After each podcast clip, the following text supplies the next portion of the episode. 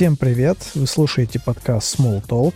С вами, как всегда, Вова. И, как всегда, Маша. Давай уже по такой почти сложившейся традиции начнем с небольшого блица. Быстренько пробежимся по новостям и каким-то коротким нашим впечатлениям. Начну, наверное, со свеженького такого. Тут закончился сериал «Асока», многострадальный, который мы с выпуска в выпуск с тобой обсуждаем. А, mm-hmm. Ну, слушай, чудо не произошло, как по мне. То есть мое впечатление так и осталось не то чтобы неоднозначно. Я не совсем понимаю до сих пор для кого сериал. Знаешь, это с одной стороны выглядело, как будто я смотрю сериал не с первого сезона, но финал его выглядел так, как будто это только какое-то вступление или пролог к чему-то. То есть глобальных каких-то интересных событий в этом сезоне не произошло. Вроде показали какую-то экспозицию, дали вроде задел на будущее, но это все пока еще до сих пор, ну, не было интригующим, да, каким-то. То есть... Согласна, выглядит как предыстория какая-то, как да. будто вот, вот этот, этот сезон, он как будто нас готовит к следующим каким-то. И причем, ты знаешь, там есть интересные моменты, которые, ну, либо для фанатов, да, либо вот для тех, кто знаком с тем, что называется расширенная вселенная, вот показали вот этих ведьм, например, да, с Датамира. Если бы я не играл в... Ком... Ой, они крутые. Да, если бы я не играл в компьютерную игру про Звездный воинам, я бы вообще не знал, что такое Датамир, что есть какие-то такие ведьмы. Вот только из-за того, что я играл а, в игру «Джедай Павший Орден», там как раз немножко про это рассказывалось, и это действительно интересно, то, что есть какая-то еще м- сила, да, грубо говоря, то есть они не обладают силой в привычном понимании «Звездных войн», они не джедай и не ситхи, но при этом у них какие-то есть сверхъестественные способности, это вот какая-то еще одна грань такая, еще одна сторона. Ну и плюс э, здесь нам показали абсолютно незнакомый новый уголок вселенной, и тем более еще и показали, что есть какие-то вот живые существа, да, которые могут путешествовать там между галактиками. Mm-hmm. Это прикольно, но, к сожалению, развития какого-то большого это не получило, и финал, ну, такой совсем открытый, я бы даже сказал, что он мало повышает ставки. В общем, неоднозначно. Неоднозначные впечатления. Не, не впечатлило, да, не впечатлило, не оставило какой-то э, э, открытой эмоции, которая бы вызвала, вызывала бы желание продолжить смотреть этот сериал, если честно. Да, и второе такое мое впечатление свеженькое. Тут э, совсем недавно на Netflix вышел четвертый и финальный э, сезон сериала «Половое воспитание». А, нет, серьезно? Боже, да. как я упустила и эту новость. Ты знаешь, а, ты не смотрел его еще, правильно я понимаю? Нет, нет, нет. Ну, я тогда, вообще только первый раз об этом услышал. На, на, наверное, ну, знаешь как, дели а, мое впечатление пополам, да, потому что, опять же, это сугубо мое личное впечатление, но я остался немножко разочарован. То есть мне предыдущие три сезона нравились, я абсолютно спокойно относился там ко всем темам, которые поднимались, к разнообразию персонажей, да, к вот этой репрезентации, толерантности и так mm-hmm. далее. У меня как бы с этим никаких проблем не было. Но четвертый сезон мне показался немножко, с одной стороны, все как было бы, ну, знаешь, как будто чересчур. То есть он был перенасыщен э, нетрадиционными персонажами. Настолько, что, знаешь, я реально прям терялся иногда, как мне идентифицировать того или иного персонажа. То есть они там все настолько разные, настолько какие-то комплексные, что я не понимал, то ли это мальчик, который идентифицирует себя как девочка, то ли это девочка, которая девочка. Ну, в общем, там реально прям в этот раз переборщили с разнообразием, ввели очень много новых персонажей, но это финальный сезон. То есть тут прям с первой Слушай, ну серии новая школа, куча новых персонажей, куча новых линий, которые, ну, они не успевают раскрыться, да, mm-hmm. с одной стороны, надо завершить историю уже нам всем знакомых персонажей, тут тебе еще навалили почти столько же новых персонажей. Все это мне показалось немножко сумбурным, и знаешь, такое ощущение, что когда начинали писать сезон, как будто бы не планировали, что он будет финальный, а потом там сверху продюсер или кто-то сказал, да, сказали, что все, ребят, закругляемся, и они его быстренько завершили. Поэтому там, да, вроде как закрыли все линии, то есть я не могу сказать, что прям очень разочаровывающий какой-то финал сезона, но хотелось как-то немножко чего-то другого. То есть, знаешь, предыдущие сезоны подогрели ожидания, которые здесь немножко не оправдались.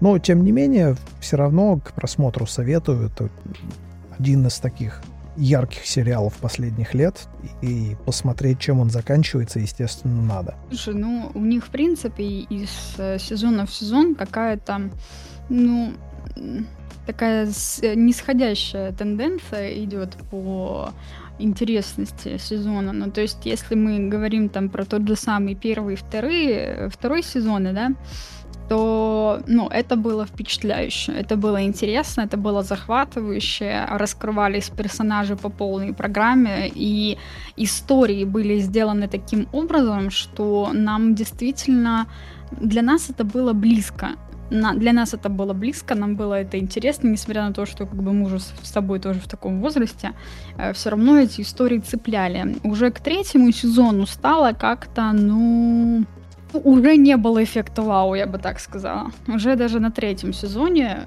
мы понимали, что что-то пошло не так. И если ты говоришь, что в четвертом сезоне вообще начался какой-то кишмиш, кучмала и все остальное, то, в принципе, это ожидаемо, э, учитывая эффект предыдущего сезона, я бы так сказала. Угу. Так, ну и давай я немножко разбавлю э, впечатление э, новостью. Мы с тобой, э, получается, в позапрошлом выпуске обсуждали ожидаемые какие-то релизы новинки этого года, да, и вот буквально там не так давно состоялась мировая премьера фильма «Создатель» The Creator. Mm-hmm. Э, стали появляться первые отзывы.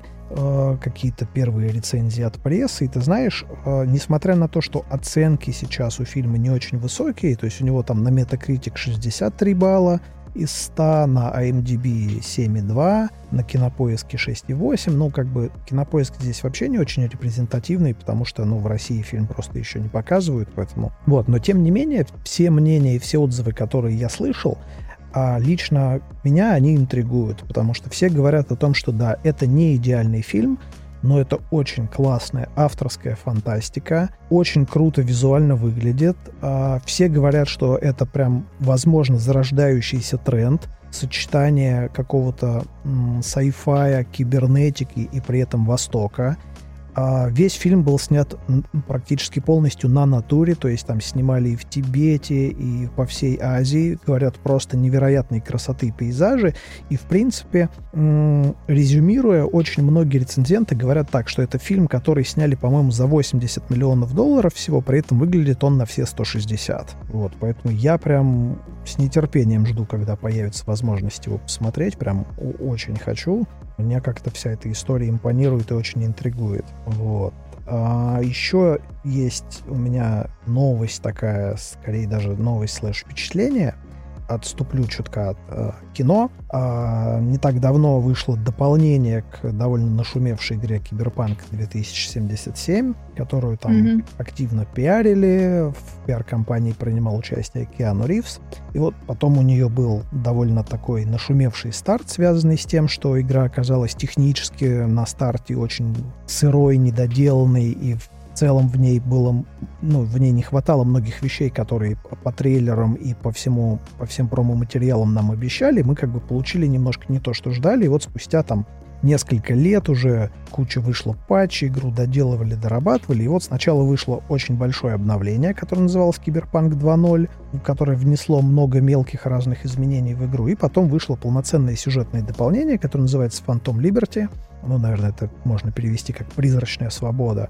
И это прям не просто работа над ошибками, это вот то, каким игра должна была быть на старте, то, чего э, мы все ждали. Это, во-первых, э, сюжетно очень классный такой м, шпионский триллер при этом во вселенной киберпанка, то есть это еще и научная фантастика. А во-вторых, э, постарались, э, значит, в игру добавили еще одного голливудского актера, одну из главных ролей, там играет Идрис Эльба. И здесь произошел интересный момент. Дополнение, оно не озвучено на русском языке. Основная игра была полностью озвучена а, русскими актерами, они, они очень классно постарались и так далее. И вот сейчас выходит вот это дополнение, где только оригинальная озвучка, и ты знаешь, оказалось, что Киану Ривз не очень-то и хороший актер озвучки. Особенно на фоне Идриса Эльбы его игра выглядит прям очень бледненько. Идрис Эльба просто вообще великолепен.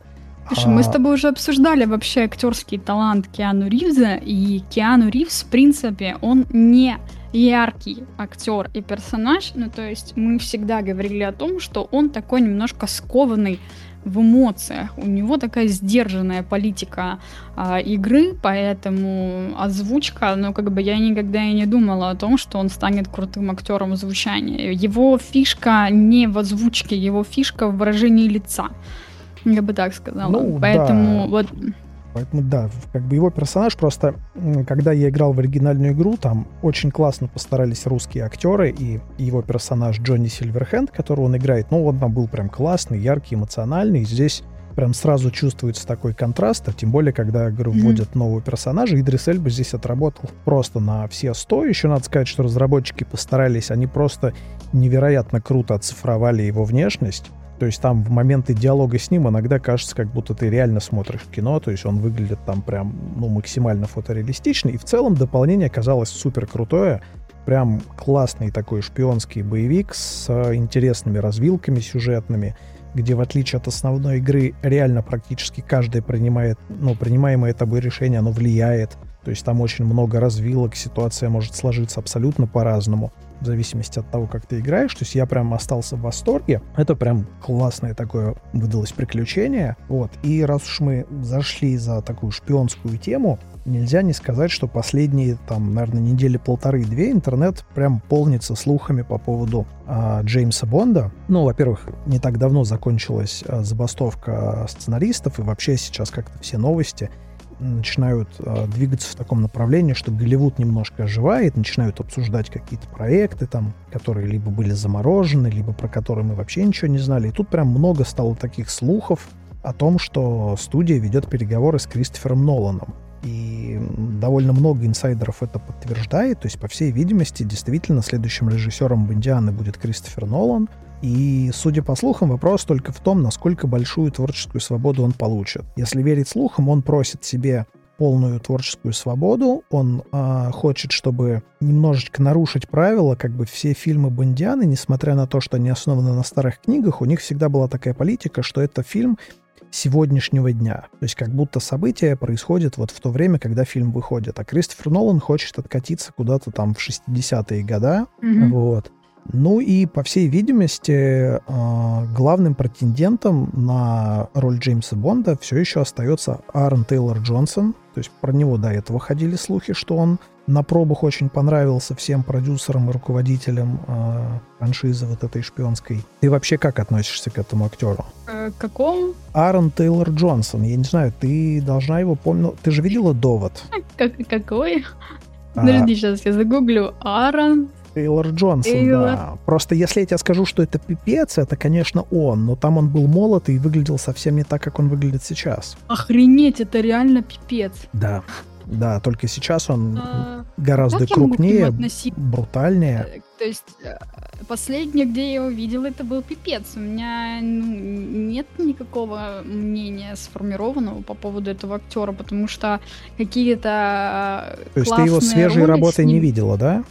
Нет. Ну, смотри, из того, что я могу ответить, ну, у него была небольшая роль в «Доводе», в финале там, да, но это там роль второго, даже если не третьего плана, хотя вот он там уже появился, так сказать, в новом образе, так сказать, в новой своей физической кондиции — а более яркая роль у него была в фильме Bullet Train, который у нас перевели как «Быстрее пули». То есть там он сыграл такого наемного убийцу британского как раз. И довольно неплохо ему удались и экшн-сцены. И там очень много было диалогов таких юмористических, потому что фильм, знаешь, во многом похож на стилистику Гая Ричи, по крайней мере, в плане диалогов. И он там mm-hmm. очень ярко как бы отыграл, то есть у него был прекрасный такой образ. В принципе, мне кажется, что для Джеймса Бонда это довольно неплохой вариант. Почему? Потому что, ну, он британец, он еще достаточно молод, то есть там на фильмы 3-4 его хватит вполне. Ну и он в отличной физической форме, то есть как бы с экшн-сценами он справится однозначно. Плюс, опять же, его опыт комедийных ролей, а все-таки Джеймс Бонд это всегда не только боевик, да, но это какая-то еще и комедия, такая ирония. Поэтому мне кажется, что это не самый плохой вариант. Ну что, у тебя тоже, по-моему, были, да, какие-то новости? Да, я буду плавно подводить к нашей основной теме э, выпуска. Поэтому я расскажу немножечко про русские новости, а, э, новости русского кинематографа, так сказать. И первой новостью, наверное, станет информация о том, что сейчас а, тот год, когда, к сожалению, в наших кинотеатрах нет того количества зарубежных голливудских фильмов, к которым мы привыкли. И, соответственно, основная масса фильмов, которые мы смотрим сейчас в кинотеатрах, это русский кинематограф. И казалось бы, да, что учитывая отсутствие голливудских премьер в наших кинотеатрах, российское кино должно прям ну, очень много заработать на показах и так далее. Но, как оказалось, нет. Даже в эти голодные годы, я бы так сказала, к сожалению, российский кинематограф опять проиграл Голливуду. Видимо, те кинотеатры, которые какими-то обходными путями показывают э, зарубежное кино, они все равно, э, эти фильмы зарубежные, зарабатывают по просмотрам э, и по бюджету больше, чем русское кино. Соответственно, как бы мы там ни пытались поднять Русь-матушку в кино, это все равно у нас не получается пока что. Но я все еще надеюсь, что все это будет впереди. Потому что новость номер два, которую я хочу озвучить, а, это то, что на этой неделе выходят довольно интересные фильмы, о которых, возможно, еще никто не слышал. И, наверное, первая премьера, которая состоится на этой неделе, это будет фильм Алексей Балабанов «Послесловие». Это документальная лента будет о всем известном режиссере Алексее Балабанове, который ну, создал очень большую и интересную коллекцию фильмов, которая, я думаю, еще очень долго будет обсуждаться разными кинокритиками и, или просто любителями кино, как мы с тобой, таких киноманов, потому что, я думаю, все уже в России видели фильмы «Брат» и «Брат 2», а, Собственно, эти фильмы снял Балабанов, и мы как раз посмотрим в этом кино документальном о том, как он подходил к своим фильмам, а, какая идея в них была и так далее. Это, в принципе, фильм про последние разговоры э, с нашим режиссером. Это какие-то истории его. В общем, это для тех, наверное, кто является или являлся фанатом э, работ Алексея Балабанова. Там же будет, кстати, и какие-то интересные а, цитаты из личных дневников Алексея Балабанова, что тоже, я думаю, многим может понравиться. И вторая премьера, а, сейчас не удивляйтесь, пожалуйста, вторая премьера в русском а, кинематографе на этой неделе это Гардемарины 1787. Боже мой, боже мой, это ну, это, это нечто, потому что э, эта часть будет называться «Мир». Это, в принципе, продолжение того самого нашего советского фильма э, о событиях далекого прошлого.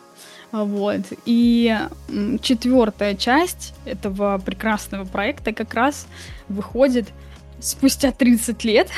И причем выйдет несколько фильмов. То есть 5 октября это сегодня, у нас сегодня запись 5 октября.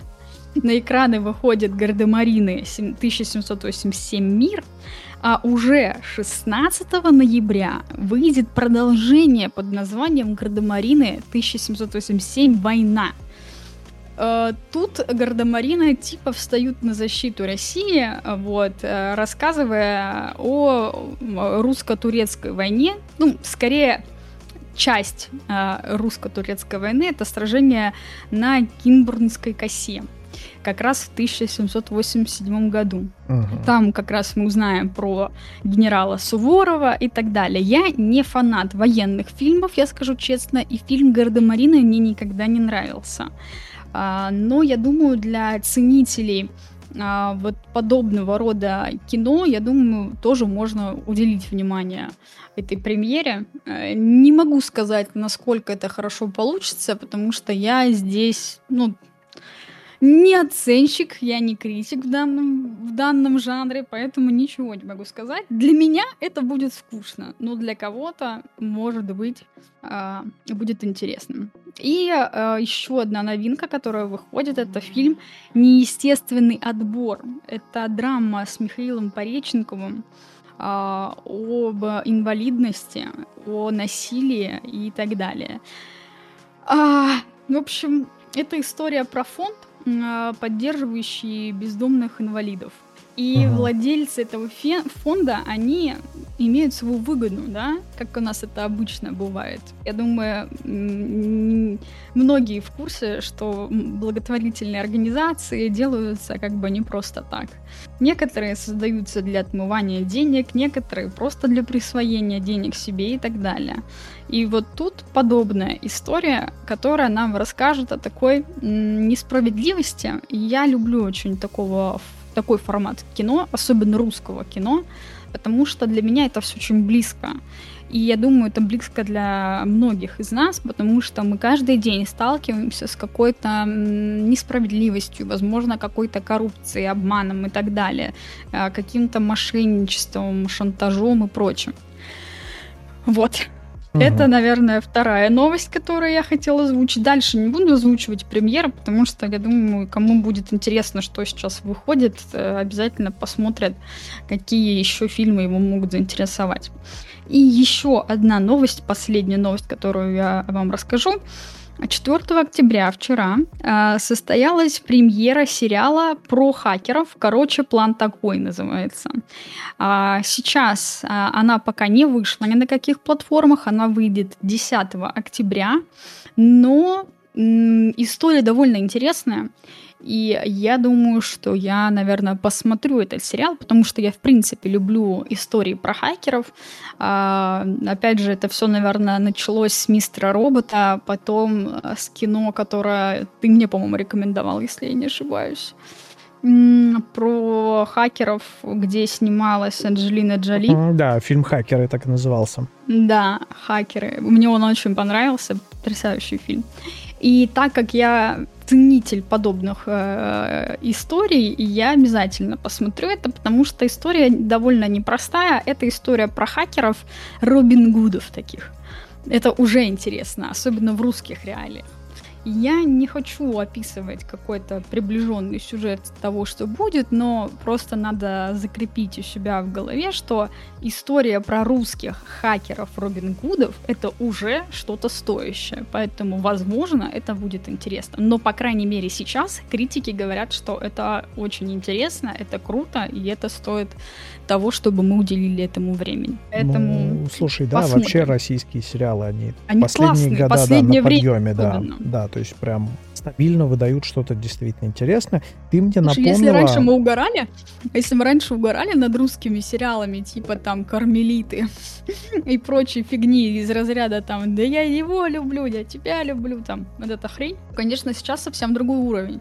Мы реально начали как-то перенимать, что ли, с Запада вот эту манеру правильного, э, правильной подачи в сериале, и это стало интереснее. Либо мы, наоборот, как-то отошли, наверное, от всего зарубежного и какую-то свою нашли изюминку, такую вишенку, которую мы будем использовать в своих сериалах. Но э, абсолютно точно тут э, уже прям восходящая тенденция э, во многих русских сериалах, которые я вижу. Да, да, качество растет. Что я там тебе напомнила? А ты сказала про мистера робота, я вспомнил, что буквально сегодня же была новость, а, я вот рассказывал про, значит, игру Киберпанк, в которой я играл, что студия, которая ее разрабатывала, анонсировала партнерство свое с кинокомпанией Anonymous Content. Это как раз кинокомпания, которая снимала в том числе сериал «Мистер Робот», а, сериал э, «Шантарам», сериал «13 причин почему», а, фильм «Вечное сияние чистого разума», фильм «Выживший». То есть это, в принципе, довольно такой ну, серьезный продакшн с очень хорошим портфолио, и вот а, польские разработчики анонсировали партнерство, то есть они будут вместе с ними делать сериал во вселенной Киберпанк. Так что, возможно, нас ждет еще что-то, какая-то интересная история как раз вот про хакеров, только в будущем, мрачном, так сказать, тяжелом. Так, э, да, давай тогда перейдем уже к нашим к основной теме нашего сегодняшнего подкаста. Я не зря э, рассказывала новости русского кинематографа, поэтому сегодня мы обсудим фильм, который мне посоветовал Вова в прошлом нашем выпуске, а посоветовал он мне фильм Кентавр. И давай, наверное, начнем с тебя, Вова. Какие у тебя эмоции, впечатления от фильма, а я уже поделюсь своими а, тоже эмоциями. Да, слушай, вообще премьера этого фильма для меня, она была довольно неожиданной. То есть просто я где-то, наверное, даже видел, может быть, постеры какие-то. Я точно не видел изначально трейлер. И просто в какой-то момент, прям, знаешь, в одночасье я стал везде натыкаться на упоминание этого фильма. Я увидел, что он идет в кинотеатры, я даже хотел сходить, но как-то не сложилось у меня с кинопросмотром, и вот в итоге я дождался уже цифрового релиза. Но я стал везде прям видеть упоминания, что вот новый классный российский фильм, было очень много положительных отзывов, и как бы ключевое мнение у всех было такое, что это прям вот без скидок на то, что это русское кино, это отличный классный триллер, который там без проблем, э, если бы там не текущая, допустим, политическая ситуация, мог бы транслироваться на весь мир на том же Netflix или в любом другом стриминге, то есть в международном прокате. И, конечно, я не мог пропустить, тем более а, мы с тобой обсуждали а, то, насколько хорошо а, российскому кинематографу начинают удаваться триллеры, да, на примере фильма «Казнь», который просто один из лучших российских фильмов последних лет. Вот. Вторым э, знаком качества для меня стало то, что продюсером этого фильма выступал Илья Найшулер. А О, ему, да. ему как-то несказанно везет, потому что кроме своих собственных проектов, вот везде, где он принимает участие, это всегда оказывается что-то стоящая. Пожалуй, еди... Чуйка. Да, пожалуй, Чуйка единственный Илюхи, понимаешь? фильм, который я не видел, э, это «Молодой человек», но я хочу его посмотреть. Он у меня, так сказать, в закладочках лежит, потому что те тоже говорят, что это очень классная комедия, и он там тоже выступал продюсером и, по-моему, чуть ли даже не соавтором сценария. Вот. Собственно, значит, фильм «Кентавр». Что он из себя представляет? Это триллер про таксиста. А, вообще, такси, мне кажется, это классный такой объект, что ли, да, для, для триллера, потому что, ну, во-первых, это замкнутое Уже пространство. есть хороший опыт. Да, во-первых, это замкнутое пространство, и как бы мы всегда находимся в ситуации, когда мы вынуждены в течение какого-то времени находиться с посторонним человеком, да, и так или иначе даже доверять ему свою жизнь. Вот смотри, наверняка для тебя, как для девушки, поездка в такси — это все равно более какой-то, ну, возможно, тревожный а, опыт, потому что ты можешь испытывать там какое-то чувство опасности в зависимости от того, да, как ведет себя таксист, как он выглядит. Он может внушать э, там какую-то угрозу, да, или опасение. Потому что понятное дело, что мне как мужчине немножко попроще. Вот у тебя вообще были какие-то такие истории, когда ну, тебе приходилось прям вот жалеть о том, что ты села в это такси? Слушай, много раз такое было на самом деле, потому что вообще э, для женщины поездка в такси, она изначально кажется небезопасной. Потому что многие и женщины, и мужчины, наверное, слышали истории о том, что очень много есть насильников, водителей. Особенно если мы говорим про какие-то неофициальные такси, э, не там наших обычных агрегаторов типа Яндекса, а это какие-то частные. Вот к частным раньше относились таким образом, что типа вот это опасно, мало ли кто может там ехать, может, а и были и ситуации такие, что и водителю по башке давали, как бы знаете ли. Поэтому такси это вообще такая опасная вещь, потому что двое людей незнакомых, да, друг другу находятся в замкнутом пространстве, по сути.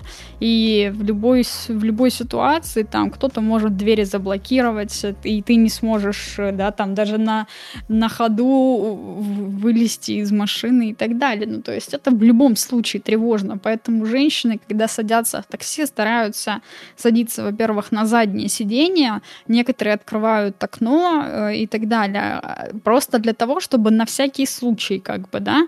А, тем более пошла тоже такая интересная тенденция для женщин, потому что мы фотографируем, ну, делаем скриншот автомобиля э, в приложении и скидываем кому-то из близких, потому что ну, мало ли что ну, случится. Да, мне кажется, да? это пусть, очень хорошая пусть практика. Знают.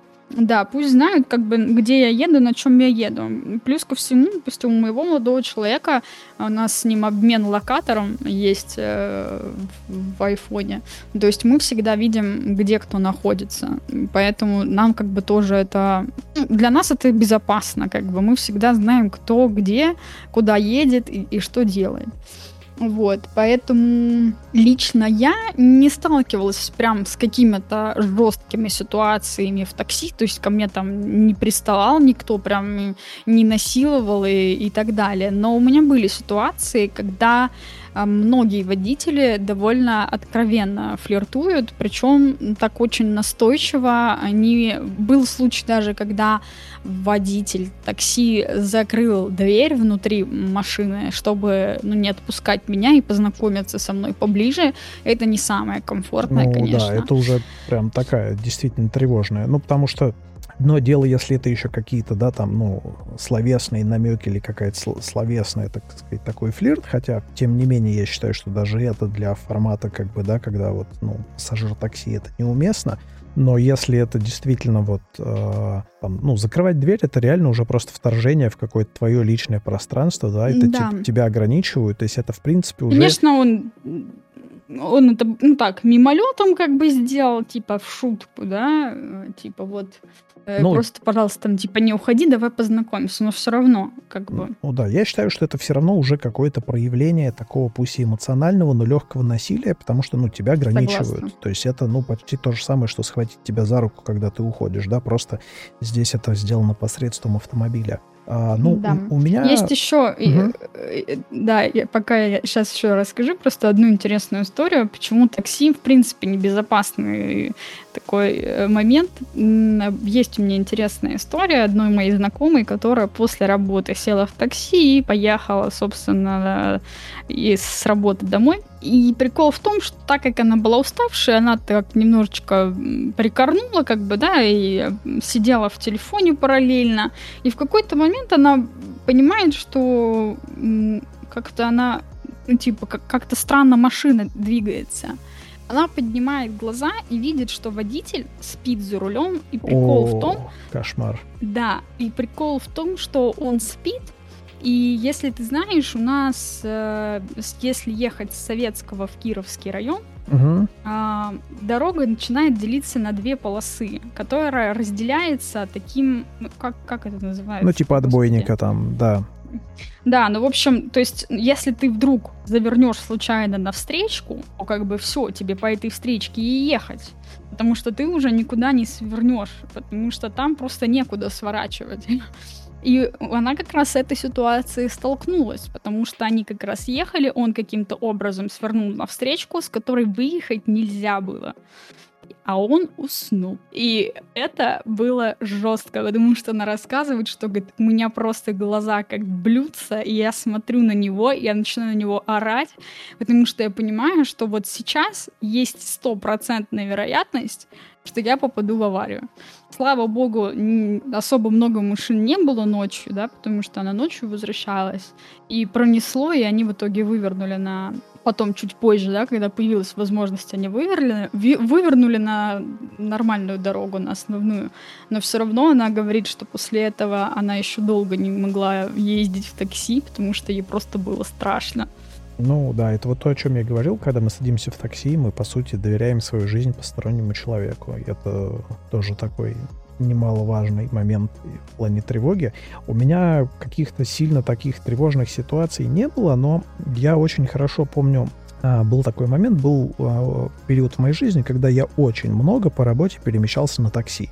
И я, знаешь, там, ну, типа половину своего дня просто проводил в такси, потому что постоянно в каких-то разъездах, и это ну, как ты знаешь, ты ко всему привыкаешь, более расслабленно начинаешь а, все, все это воспринимать. И я, ну, реально даже не задумывался о том, что как бы такси это там какая-то угроза, какая-то, возможно, там опасная или тревожная ситуация, для, для меня это было абсолютно естественно, и как-то в моем кругу даже девушки тоже в основном, ну, то есть очень многие пользовались такси, и я помню момент такой, что я в каком-то там кафе или в ресторане сидел со своей знакомой, а мы там беседовали, что-то поели собирались э, как бы, ну, разъезжаться по домам. Я решил вызвать ей такси, вот, и ей надо было ехать, ну, заметно дальше, чем мне, я решил, что я вызову просто, ну, два такси, вызову такси ей и вызову, вызову такси.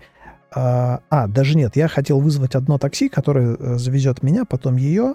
И вот когда я стал обсуждать с ней эту ситуацию, говорю, что давай я сейчас вызову одно такси и так далее, я увидел, что у нее прям какая-то такая тревога в глазах. Вот. Я, естественно, сразу ну, обратил на это внимание, задал ей вопрос. Оказалось, что у нее там тоже была какая-то история, она мне не рассказывала, но было понятно, что она боится а, одна ехать в такси вечером, Вот, поэтому я быстренько переиграл эту ситуацию, что таксист от, отвез сначала ее, потом меня, то есть я вместе с ней доехал до того места, куда ей надо было, а потом уже как бы вернулся к себе назад. Вот, но я просто помню отчетливо вот это ее выражение лица, и для меня тогда как-то, ну, это было неожиданно, потому что я вот привык к тому, что это что-то такое естественное, и вот я прям в тот момент осознал вот эту четко разницу, что как бы для мужчин и женщин все-таки такси это ну, не совсем одно и да, то же. Да, это разные вещи. Да, потому что, ну, я говорю, э, это было прям очень просто ярко, да, то есть она мне даже еще не успела ничего сказать, но я по взгляду ее прям вот понял, я эту тревогу ощутил заранее, это было прям вот таким каким-то моментом, знаешь, озарение для меня, когда я немножко вот резко по-другому взглянул на всю эту ситуацию. Вот, давай вернемся, так сказать, к, фильму а, «Кентавр», да, и кратко, наверное, в чем вообще синопсис этого фильма. То есть у нас есть главный герой, которого играет Юра Борисов, который таксист. таксист. Ой, я люблю Юру Борисова. Вот. Причем это таксист, который работает исключительно по ночам, ему нравится, комфортно, он чувствует себя как, как в своей тарелке, как бы менее загруженные дороги и так далее. И, значит, он э, развозит разных людей. Видно, что как бы он их неплохо читает, он привык э, наблюдать за людьми, так как через него проходит большое количество людей, он очень быстро понимает, кто что он, там, что этот мужчина едет домой от любовницы, тут у нас какой-то бизнесмен, тут еще что-то, и ему, значит, попадается девушка-эскортница, которая просит, чтобы он ее повозил а, в течение ночи по разным местам, грубо говоря, по разным клиентам, да, и параллельно нам, как зрителю, сообщают, что происходит серия а, убийств как раз вот девушек, так сказать, эскортниц. И, естественно, что фильм сходу бросает нам какие-то разные намеки. Естественно, ключевая а, такая головоломка или загадка для нас, да, то есть кто такой этот Юра Борисов, кто его герой, то есть то ли это положительный персонаж, то ли нет, то ли это действительно тот самый... Да, и до конца мы не можем понять. Да, э, тот что, самый маньяк. Что и... он из себя представляет. Вот, знаешь, первое, на что я обратил внимание, да, э, то, как э, стильно и круто вообще фильм снят. То есть, вот, вот, да, я тоже хотела Очень, очень крутая а как тебе цветовая, цветовая гамма Вообще, фильма? как картинка Мне просто шикарная. Плюс, э, насколько стильно сделано вот это вступление, да, то есть вот даже э, место, где живет главный герой, а у него вот он просыпается утром, вот эта классная сцена, которая, с одной стороны, это легкая отсылка к фильму а, «Такси», к французскому, не, он да? Же не утром, он же не утром ну, просыпается. Да, да, как бы он просыпается вечером. Да, ну, да, для него это такое начало рабочего дня, да, и он просыпается, и мы прям видим, что он встает с кровати, и он за такой прозрачной шторой видит автомобиль, то есть он фактически там живет, грубо говоря, в гараже. Вот для меня это сразу mm-hmm. было какой-то отсылкой к э, фильму «Такси» Люка Бессона, потому что там тоже главный герой был таксист, и он вот жил фактически в, гар- в гараже, да, и постоянно ли- лицезрел свой автомобиль.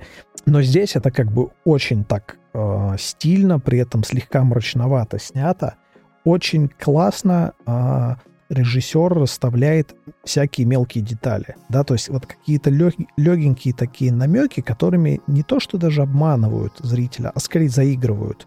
Да, то есть вот в той же начальной сцене, например, мы сразу видим, что он открывает багажник и стелит целлофан в багажник.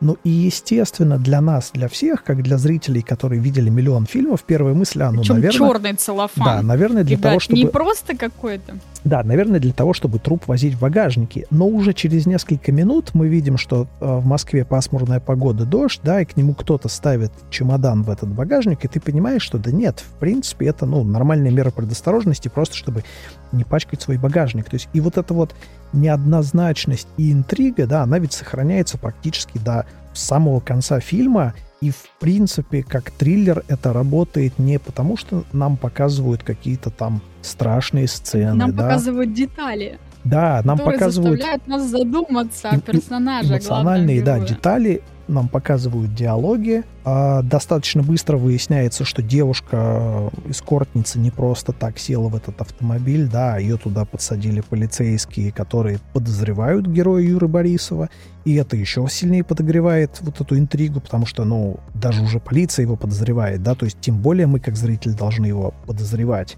И вот эта интрига и то, насколько четко и филигранно вот э, расставлены мелкие детали, как классно прописаны диалоги, потому что, в принципе, это же фильм двух актеров, да, То есть э, большую часть времени мы на экране ну, наб- сути, да. наблюдаем э, Юру Борисова и вот эту девушку из корпуса. Анастасия Талызин, Талызина. Да, причем лицо ее мне казалось знакомой, но я не вспомнил сразу сходу какого-то фильма. То есть это явно менее известная актриса в сравнении с там, Юрой Борисовым, да, который уже довольно часто, так сказать, мелькает на, на киноэкранах и телеэкранах, и вообще такой уже, я бы сказал, наверное, состоявшийся, да, российский актер.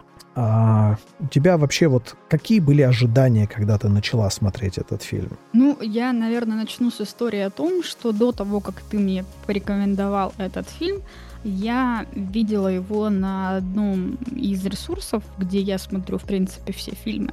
Я увидела афишу, обложку э, этого кино и такая «Кентавр», русский фильм. Боже, про что это? Ну, типа, что за кентавр?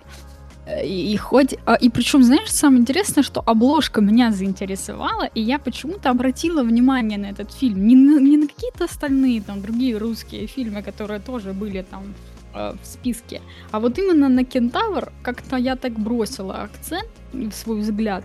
Но ну, что-то не решила, да, посмотреть. Наверное, из-за того, что вот в моей голове как-то уже заложилась такая м, скептицизм по отношению к русскому кино. И уже когда я открыла этот фильм, я такая думаю, ну посмотрим, сейчас что-то там Сейчас мне покажут атипичное русское там вступление и так далее. А нет. И я была крайне приятно удивлена вообще постановке кадров. Я была приятно удивлена а, цветовой гамме фильма. Вообще цветовая гамма мне так понравилась. Мне очень напомнила это, в принципе, подход э, голливудских фильмов, потому что у голливудских фильмов как раз очень важную роль занимает цветовая гамма картины. Они, в принципе, делают специальные фильтры, которые вот какую-то такую определенную загадочную атмосферу создают. И для меня с первых же кадров, когда показывали, да, как раз его момент там пробуждения и так далее, вот эти детали квартиры, какая-то пошарпанная стена, да, какая-то вот кружка. А, еще мне очень понравилось, он сыпет а, в термос порошочек. И ты Бам, не понимаешь, бам. что это за порошочек. Ты такой, хм, какой-то порошок сыпет, странно. Потом ты вроде думаешь, а, это кофе три в одном, да, как бы. А вдруг и не кофе три в Вдруг и одном. не кофе, вот, да. вот эти, да, и вот эти маленькие детальки, как бы тебе потихонечку, э, они специально зрителя э, направляют на то, чтобы ты усомнился в нашем главном герое. Пусть у тебя изначально как бы нет сомнений в его отношении, но ты в любом случае начнешь в нем сомневаться, потому что будут показаны разные мелкие детали, которые вынуждают тебя. Это манипуляция буквально через, через экран, понимаешь? А, И сначала я хоть и скептически относилась, но уже там на первых 5-10 минутах я поняла, что это будет интересно.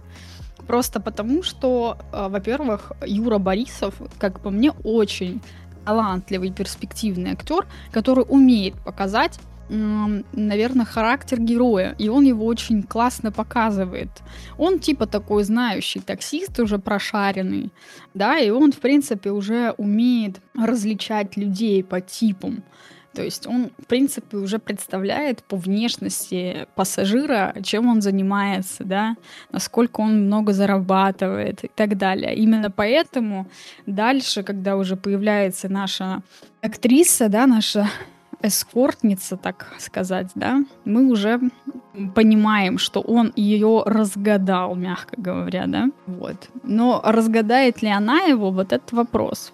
Поэтому уже, как я уже сказала, к десятой минуте фильма я поняла, что это будет интересно. Меня затянули. То есть мной воспользовались, какая-то манипуляция на меня сработала, и мне стало интересно. Мне захотелось вот эту ни... за... пойти за этой ниточкой, понимаешь? Мне как будто дали ниточку и такие, ну вот типа иди за ней и разгадывай эту загадку. И я пошла ее разгадывать. Я люблю вообще детективный формат фильмов, вот, но в, в этом фильме конкретно в Кентавре это очень красиво, круто сделано, прям профессионально, современно, я бы даже так сказала. Поэтому вообще впечатления очень приятные были.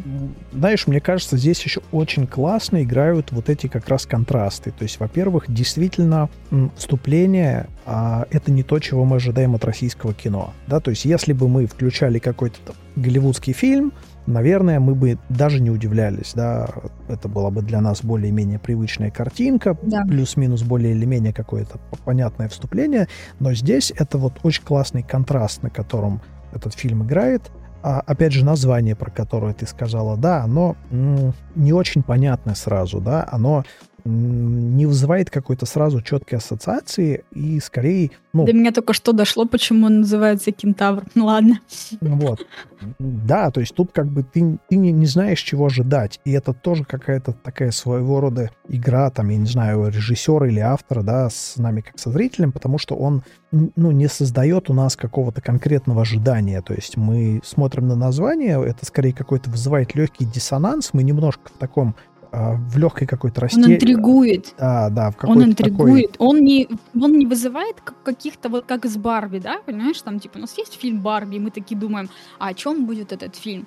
А тут как бы кентавр, и ты такой, что кентавр? Смотришь на обложку и не совсем понимаешь, как бы, а при чем тут кентавр, в чем будет суть кино и так далее. Поэтому ожиданий ты никаких не можешь строить. Тебе просто интересно заглянуть за ширму за эту просто посмотреть, а почему кино так называется.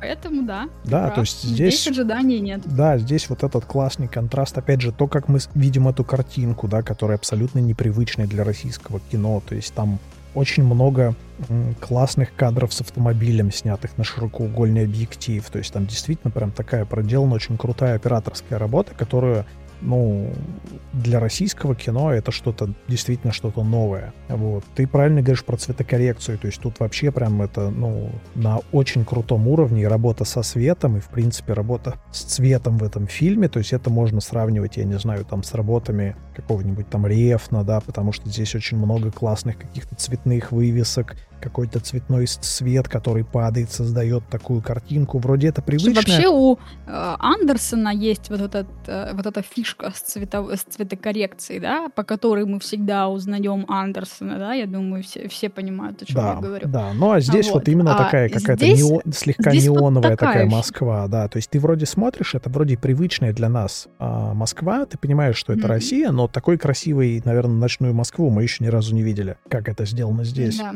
Опять Опять же, а, подход, а, что весь фильм снят, по сути, в замкнутом пространстве, что тоже ну, не облегчает э, операторскую задачу, да, то есть довольно сложно все-таки внутри автомобиля снимать, э, при, при этом все равно фильм, там он наполнен ra- различными кадрами, это не просто какие-то статичные картинки, то есть он безукоризненно выполнен. Э, даже, наверное, помимо того, что это вот, ну, триллер, да, он ну, мне показалось, что это прям какой-то вот именно российский такой, знаешь, вот ты говорил о том, что российское кино может в чем-то уходить от, от Голливуда, да, и какой-то искать свой путь.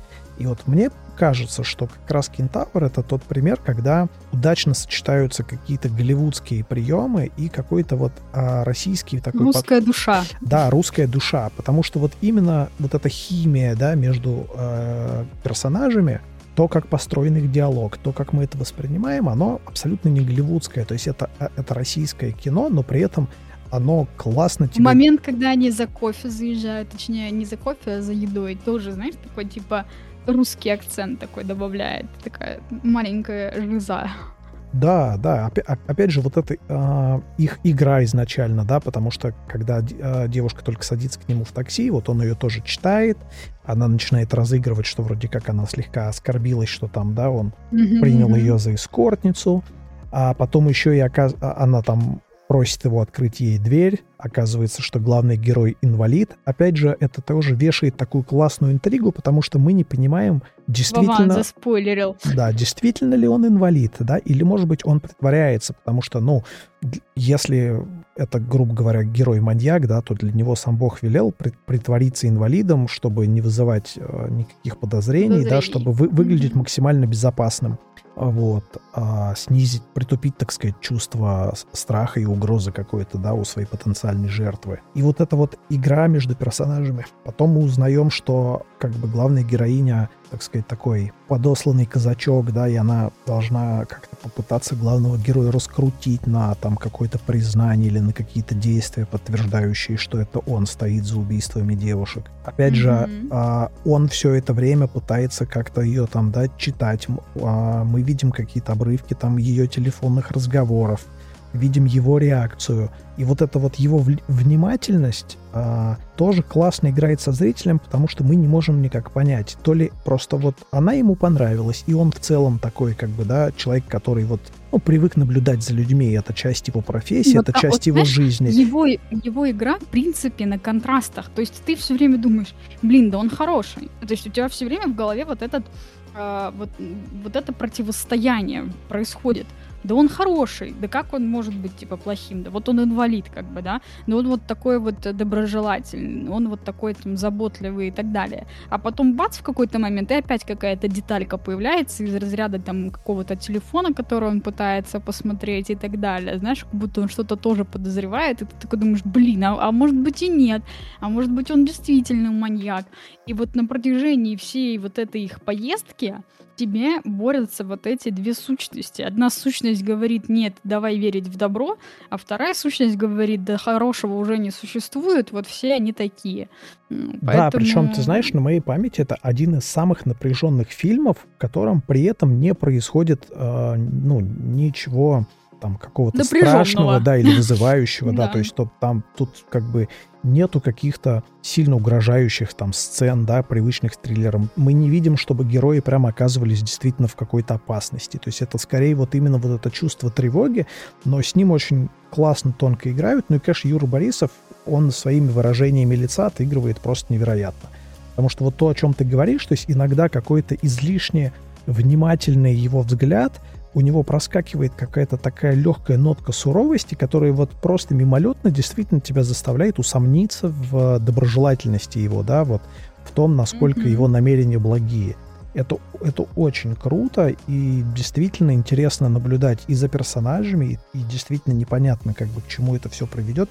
И ведь самое, что классно, и развязка, да, я не знаю, мне кажется, мы не будем, наверное, спойлерить, чем фильм заканчивается, да, его финал. Но не, надо не сказать, надо, что, во-первых, он, по крайней мере, для меня он был очень неожиданный. Во-вторых, мне очень понравилось то, что а, в начале фильма очень много есть мелких деталей, которые сыграют свою роль в конце когда... Которые пригодятся Да, нам, которые да. пригодятся, и это тоже очень классно, потому что ты понимаешь, что здесь все не просто так. То есть это все, все действительно имело какую-то значимость для сюжета, да, и вот каждая вот эта мелкая деталь, каждый кадр, который Слушай, мы опять видим... игра на деталях. То, о чем мы уже говорили, да, в начале. Все это игра на деталях. Очень важно обращать внимание дет- на детали, которые нам показывают Да, то есть это такой пазл, да? который потихоньку-потихоньку складывается в целостную картину. И вот мне кажется, даже повествовательно это прям, ну, прецедент для российского кино. В принципе, даже в голливудском-то фильме, да, но в голливудских фильмах не так много а, примеров и не так много есть режиссеров, которые могут так умело играть со зрителем, да, и которые могут снять триллер, а, который действительно будет вот как пазл из разных а, разрозненных каких-то деталей играть со зрителем и при этом складываться в какую-то целостную картину. А здесь, как бы, ну, российский фильм — которым это все удалось. Мне кажется, это прям, ну, такой прецедент. Мне вот искренне жаль, что у этого фильма сейчас нет возможности а, пойти в какой-то международный прокат, потому что мне mm-hmm. кажется, что с огромным успехом он там показывался бы и на Netflix, и на любом другом а, стриминге, потому что, ну, мне кажется, все вот эти режиссерские ходы и приемы, они сработают на зрителя, неважно какой он там страны, национальности и так далее. То есть, мне кажется, это вот прям пример такого мирового именно кино, да, без поблажки на то, что это там российское кино или это кино для российского зрителя. И вот что Слушай, ну, примечательно, ну, что концовка фильма, она, конечно, такая... Я не могу сказать, что она прям пахнет чем-то зарубежным. Ну, то есть, если начало и середина для меня еще как-то подходит э, ассоциативно, да, под голливудское кино, то концовка, которую я увидела, вообще никак не подходит под голливудское ну, кино. Я не знаю, может быть, только у меня такое впечатление Нет, ты знаешь, сложилось. тут я могу отчасти согласиться, там событийно есть некоторые такие моменты, которые скорее вот, ну, у нас, да, у россиян будут больше откликаться, но, с другой стороны, как мне кажется, там не происходит чего-то такого, что не будет понятно а, ну, зрителю, да, как какому-то другому Слушай, это, знаешь, это из разряда фильма «Паразиты», который, за который, который получил Оскар. Все такие «Вау-вау!» и поняли историю по-своему. А на самом-то деле а, только южные корейцы могут понять весь смысл фильма «Паразиты». Хоть и всем как бы понятен был этот фильм, да, и нам как бы, и голливудским нашим э, партнером, так сказать. И все как бы по-своему поняли этот фильм. Для, для многих он стал близким. А по факту, на самом деле, э, фильм «Паразиты» про трудности а, вот этих границ а, социального слоя, в котором находятся жители да, как бы Южной Кореи, и про то, что на самом деле, если ты занимаешь какую-то социальную роль, то из нее невозможно выйти. То есть это не то, что ты там из бедной семьи решил стать, э, да, интересным а, айтишником-миллионером, который создал там свою какую-то платформу типа там Фейсбука. Нет, в Южной Корее так не работает. Поэтому только южнокорейцы могут понять фильм «Паразиты». То же самое, наверное, можно сказать про вот э -э этот фильм, да, «Кентавр».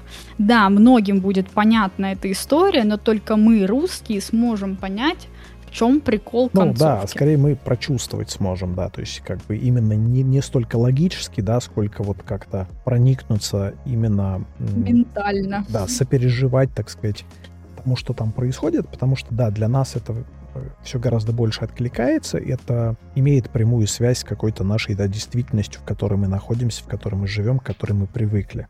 А, слушай, ну тут без спойлеров даже сложно, наверное, еще что-то сказать про концовку. Вот, опять же, она классная, она очень неожиданная. Я единственное, наверное, скажу, что я не ожидал, что там будет так много экшена в конце. Вот, то есть э -э прям вот навалили от души, так сказать. Это тоже своего рода такой контраст, да, потому что нас немножечко перекинули из какой-то такой вязкой, тягучей атмосферы, да, в какую-то гораздо такую более бешеную, какую-то быструю, адреналиновую такую, да. Вот это тоже. Слушай, это, конечно, не похоже на э, голливудский экшен, просто для тех, кто там подумал о том, что там экшен и будет все как в голливудских боевиках и так далее. Нет. Там ну, не такой Да, да, экшен. это не боевик, конечно. Это не боевик, это, да, это не... Это там, конечно, есть экшен, и он такой довольно тоже напряженный, и он такой тоже резкий немного, но я бы не сказала, что он прям какой-то прям очень жесткий экшен, вот как там в том же самом Джон Уике. Ну да, здесь все очень такое приземленное. То есть тут вот... Приземленное все, да. Но экшен все-таки присутствует, и он, опять же, он как-то по-русски приятен и понятен. И вот... Э, Слушай, да, ну конечно, он, он хороший, да, интересный. то есть он, он э, при всей своей вот этой приземленности и простоте там все очень качественно исполнено, да, то есть там тебе не режет ничего глаз, это не уровень каких-то там э, криминальных сериалов российских, да, то есть это, ну, все очень э, качественно сделано, и это все работает, это работает там на сюжет, на атмосферу как бы, и вообще надо сказать, что тут очень круто подобраны все актеры, да, то есть даже какие-то вот актеры там второго, третьего плана, которые где-то здесь мелькают, потому что мы уже говорили, что в основном это все-таки фильм двух актеров, но тем не менее все остальные актеры, мне кажется, тоже очень хорошо подобраны. То есть они вызывают какой-то вот необходимый эмоциональный отклик даже просто своим типажом и своей внешностью.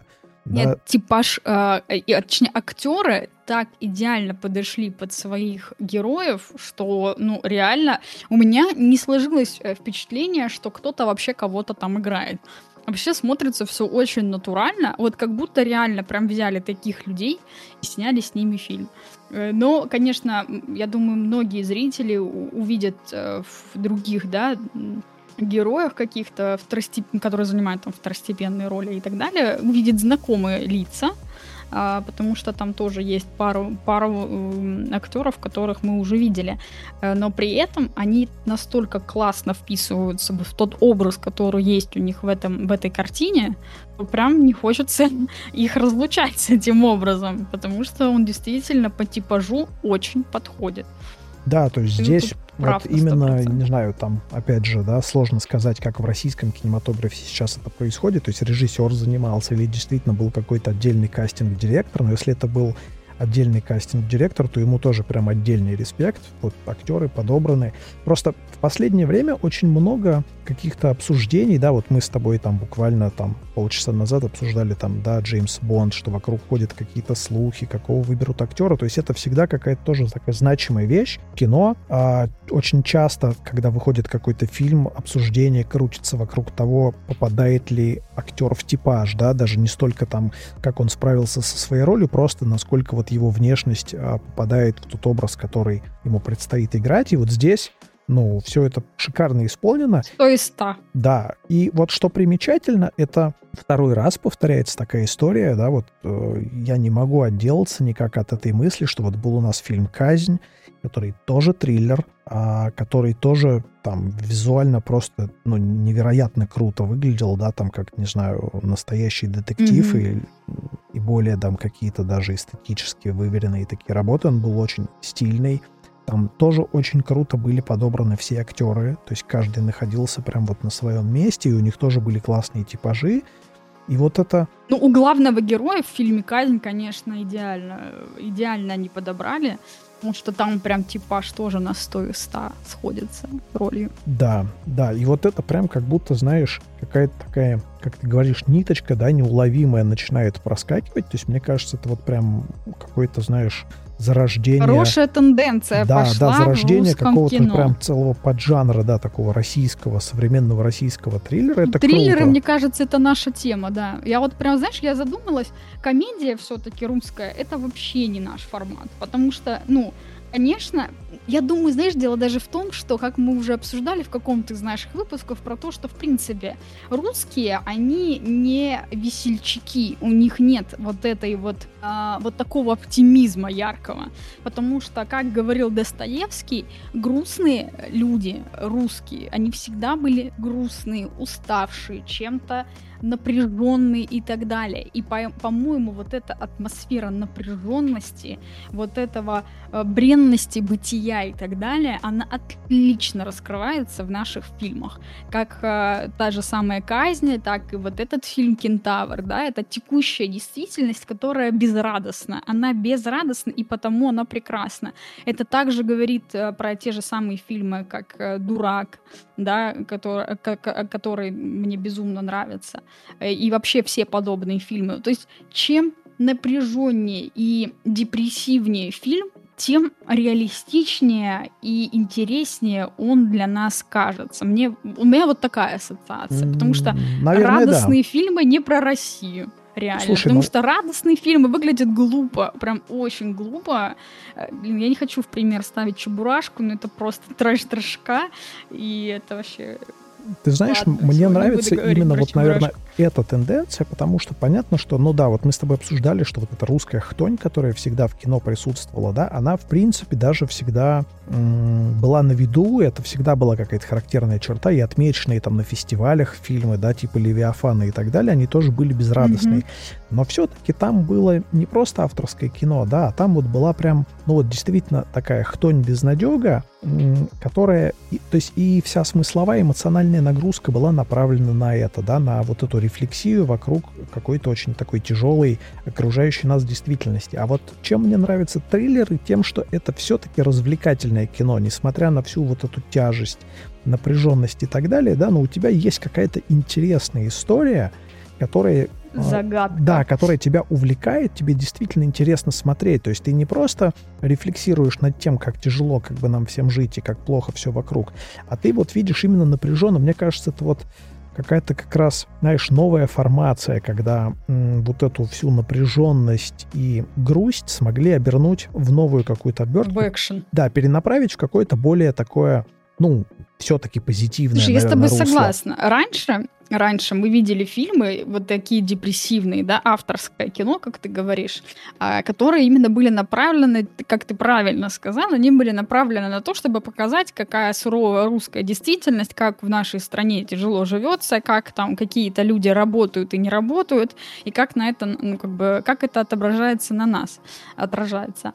А здесь вроде бы, да, как бы знакомые ситуации, знакомая тревога, знакомое напряжение, но при этом оно раскручивается в какой-то аттракцион для тебя, э, и который как раз именно вот этот самый экшен и причем здесь, здесь нет акцента на русской безнадеге, как ты правильно тоже сказал, что вот в этих фильмах, что «Казнь», да, что «Кентавр», здесь нет яркого акцента на то, что вот мы русские, нам тяжело живется. А здесь акцент на, просто на то, что есть неприятные ситуации, и они такие, и они могут быть, кстати, не только в России, я хочу сказать вот эта ситуация с такси, которую мы видим, она же может быть во всех да, странах. Да, Я думаю, это везде. многим близко.